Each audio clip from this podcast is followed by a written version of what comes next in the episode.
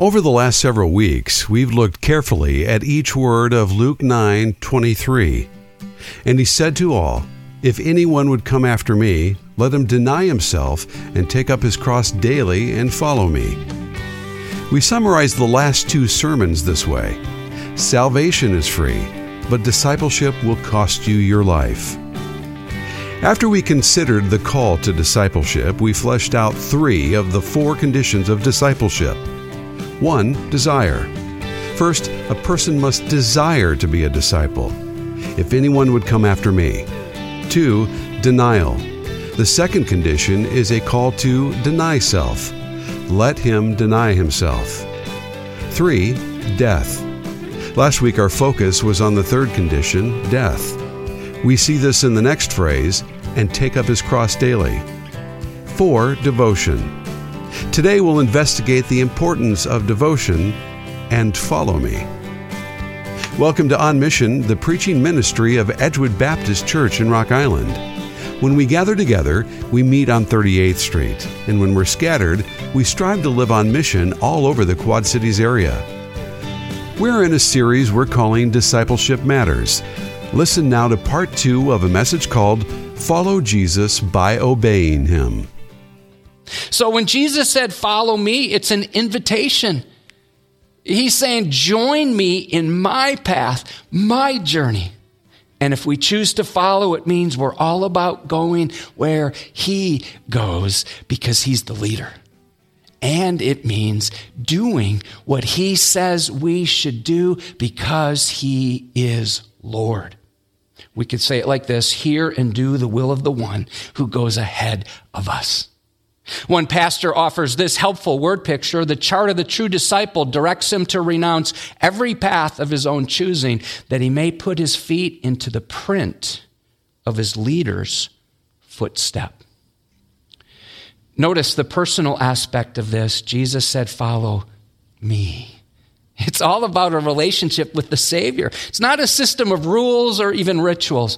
Discipleship is relationship where we're invited to be close to Him, to obey His teachings, to take the same path He takes, and to walk the same road He walked. Interestingly, it was not common for a rabbi back then to call people to follow him. Here's how it normally worked. People who were pupils or students, they wanted to be, they wanted to be apprentices. They wanted to learn from a rabbi. They would pick a rabbi they wanted to hang out with. Would you note here that's not how this works? Jesus is the one who's calling people to follow him. And his call is to deny self, to take up our cross daily, and follow him. And that's what the disciples did. Without hesitation, it's what we're to do today. Related to this, this is an interesting thought. Jesus never came up to somebody and said, Accept me. No, he said, Follow me. Now, unfortunately, some of us are like the guy described in this poem by Dan Atkins. It was written from the perspective of a man expressing his commitment to a woman, and I guess it's appropriate on Valentine's Day. It goes like this The guy says, I would climb the highest mountain, swim the deepest ocean too. I would crawl the hottest desert. I'd do anything for you. I would leap the tallest building. I'd bear any trial or pain. There's no limit to my love, and I'll be over Friday night if it don't rain. you know, disciple is one who follows Jesus no matter what, whether it rains or snows or it's below zero. See, the words we use are important. There's certainly nothing wrong with saying titles or phrases like this I'm a Christian. Well, that word is from the book of Acts. I'm a believer, or even I'm a Baptist. I've been trying to identify myself a little bit differently. Here's how I've been doing it, and I don't say it all the time, but I'm striving to, and perhaps you'd like to join me in this. I'm a follower of Christ. And when I have discussions with somebody wanting to have gospel conversations, I have found if I ask them if they're a Christian, most of the time they say yes. So I've been asking it differently. Been asking, Are you a follower of Jesus? And on Friday, we had somebody fixing something in our home, and we were having a conversation about spiritual matters and the Bible. And it seemed to me that he thought he was good to go until I asked him this question. I said, Are you a follower of Christ? He paused, became a little awkward, and he said, I don't know what that means, which led into a gospel conversation. Also, when I'm speaking to a true Christ follower, often I will ask this question How long have you been following Christ?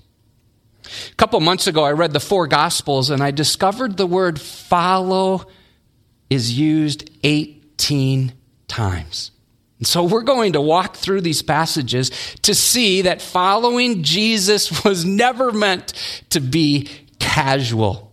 I'll put it up on the screen as well because we'll fly through this, but I want us to just get the force of these passages. Matthew chapter 4, verse 19. And he said to them, Follow me, and I'll make you fishers of men. Immediately they left their nets and followed him, and going on from there, he saw two other brothers, James the son of Zebedee and John his brother, in the boat with Zebedee their father, mending their nets, and he called them. Notice, immediately they left the boat and their father and followed him. Matthew 9, verse 9, as Jesus passed on from there, he saw a man called Matthew, also known as Levi, sitting at the tax booth, and he said to him, Follow me. And he rose and followed him. Matthew chapter 19, if you would be perfect, go sell what you possess and give to the poor, and you'll have treasure in heaven. And come, follow me. Matthew 19, verse 27 and 28. Then Peter said in reply, See, we've left everything and followed you. What then will we have? Jesus said to them, Truly I say to you, in the new world, when the Son of Man will sit on his glorious throne, you who have followed me, will also sit on 12 thrones, judging the 12 tribes of Israel. Mark chapter 6, verse 1.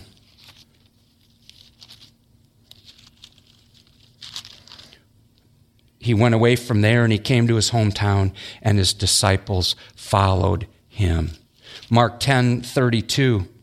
And they were on the road going up to Jerusalem, and Jesus was walking ahead of them, and they were amazed, and those who followed were afraid. And taking the twelve again, he began to tell them what was to happen to him. Okay, now, book of Luke, Gospel of Luke, Luke chapter 5, verse 11. And when they brought their boats to land, they left everything and followed him. Luke chapter 9, 57 through 62, we read these words As they were going along the road, someone said to him, I will follow you wherever you go. Notice Jesus' answer. And Jesus said to him, Foxes have holes, birds of the air, well, they have nests, but the Son of Man has nowhere to lay his head. To another, he said, Follow me. But he said, Lord, let me first go and bury my father. Jesus said to him, Leave the dead to bury their own dead. But as for you, go and proclaim the kingdom of God. Yet another said, I will follow you, Lord, but let me first say farewell to those at my home. Jesus said to him, No one who puts his hand to the plow and looks back is fit for the kingdom of God. Now let's head over to John chapter 1, beginning in verse 35. The next day, again, John was standing with two of his disciples, so this would be John the Baptist, and he looked at Jesus as he walked by and he said, Behold, the Lamb of God. The two disciples, these would be disciples of John, heard him say this and they followed Jesus. John 143. The next day, Jesus decided to go to Galilee he found Philip and he said to him, Follow me. By the way, that captures the first half of our definition of discipleship. A disciple is a believer who lovingly follows Jesus. So that's what Philip is demonstrating here. If you continue to read verse 45, Philip found Nathanael and said to him, we found him of whom Moses in the law and also the prophets wrote, Jesus of Nazareth, the son of Joseph. Nathanael said to him, Can anything good come out of Nazareth? Philip said, Come and see. Well, that really describes the second half of our discipleship definition. So Philip is following Jesus and he's intentionally helping Nathanael to do the same and intentionally helps others follow him. Now, during this series, perhaps you've been stirred maybe in one of two ways. Maybe here's the first way you're like, man, I need to get serious about following Jesus and I need some help. I want someone to disciple me. Or perhaps you're on the other side and you're like, man, I've been walking with Jesus for many years and I believe that God's prompting me to disciple someone, to come alongside a newer believer and to help them grow. Wherever you are, or maybe you're in the middle on that spectrum, I invite you to an exploratory meeting that'll be held on Thursday, February 25th at 7 p.m. Oh, there's a few more. John 10, verse 27. My sheep hear my voice, and I know them, and they what? Well, they follow. That's what sheep do. John 12, 26. If anyone serves me, he must follow me. And where I am, there will my servant be also. If anyone serves me, the Father will honor him. And then John chapter 21. So Peter has denied Jesus three times. Jesus has now been raised from the dead. He's on a beach. And he has a conversation with Peter and he restores him uh, to ministry. And then he explains how Peter's going to die. And then he says these words, verse 19.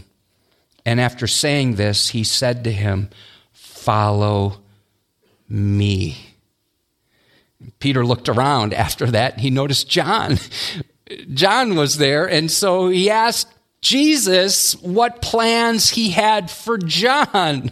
Aren't we like that? Yeah, we, we say, well, what about him? What about her? But once again, Jesus puts Peter in his place. Would you listen to what Jesus said? If it is my will that he remain until I come, what is that to you? You follow me. Friends, this is so personal.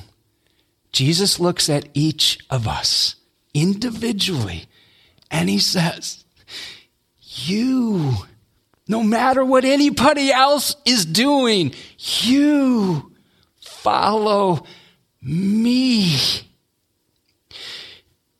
Here's the other thing I think about. Here's Peter, who has denied Jesus three times, and he's not DQ'd because of that. Jesus goes out of the way to restore him. Three times he says, Feed my sheep. And then now he gives the call again to follow me. Well, there's one other thought related to that. Jesus' first spoken words to Peter were, Follow me. And the last recorded words of Jesus on earth to Peter, Follow me. That's, that's the invitation that we have today. A disciple is one who follows Jesus no matter what. I appreciated David Platt's summary of what it means to follow Christ. To follow Jesus is to live with radical abandonment for his glory. To live with joyful dependence on his grace, to live with faithful adherence to his person, and to live with urgent obedience to his mission. It's easy to add Jesus like we add friends on Facebook.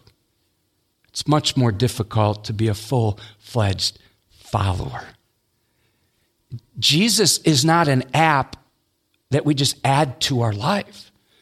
No, because He's Lord, He wants our whole life. And so are you today, right where you're at, listening, engaging online, or right here.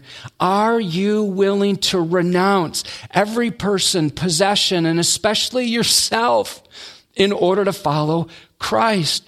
Will you put your faith over your family, over anything else that has had first place in your life?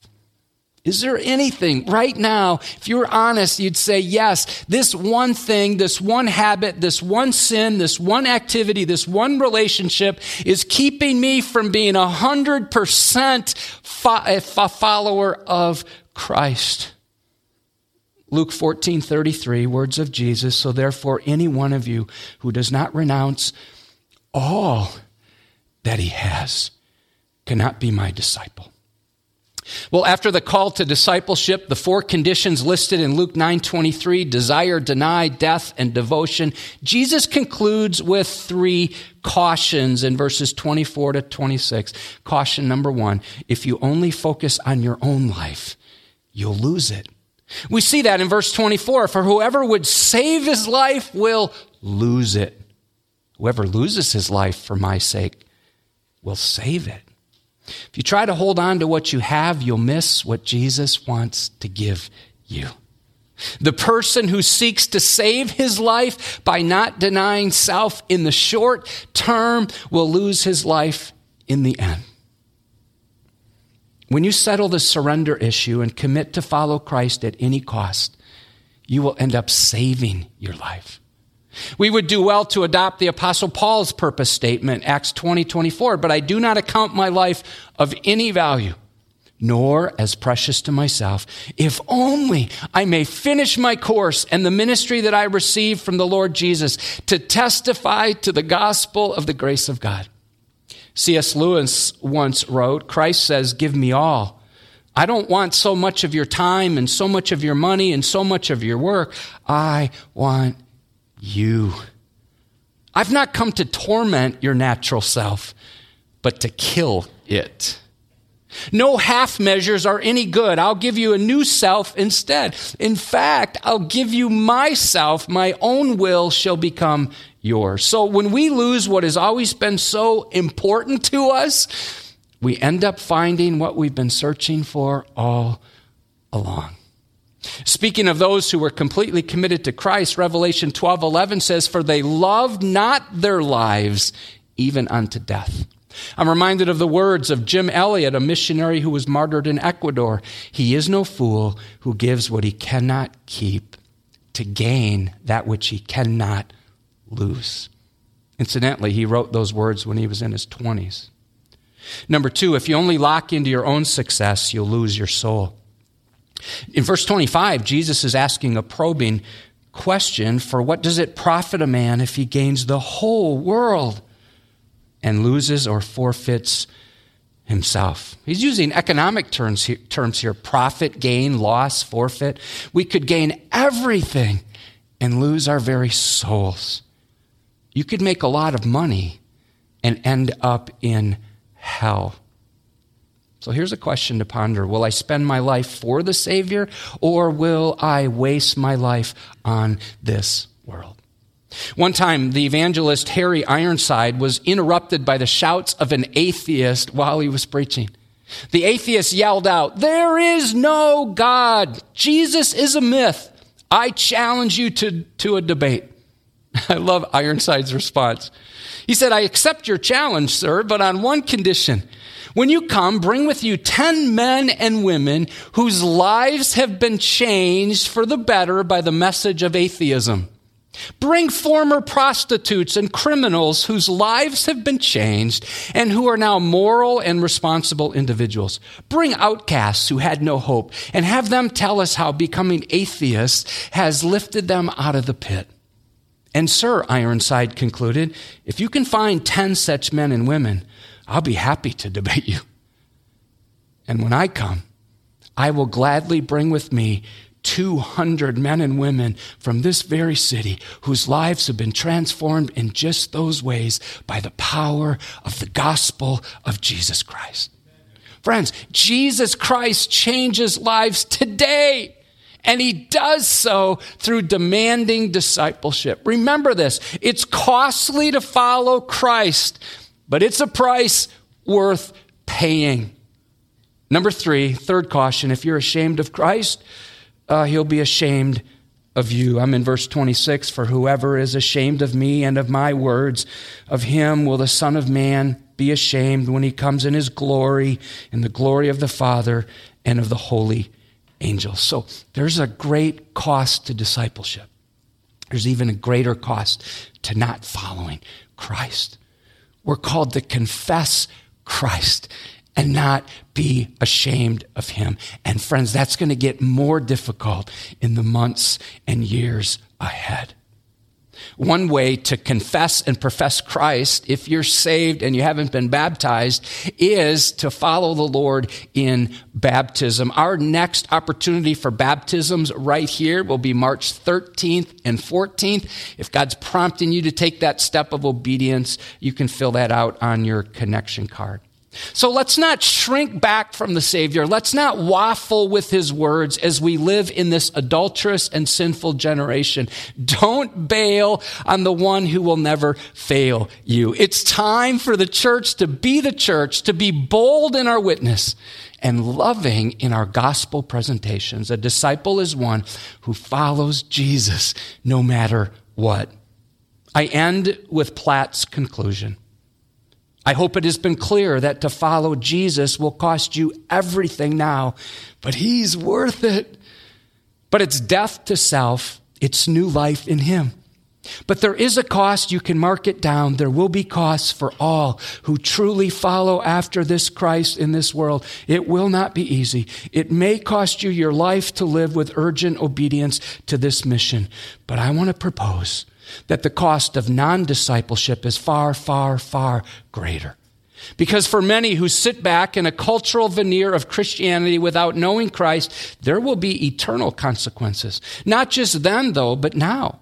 To sit back in casual, comfortable Christianity is to miss out on the joy and the peace and the thrill and the satisfaction that comes from truly knowing the Jesus from the Bible and following the Jesus of the Bible with all your heart you can lose your life and you will find life.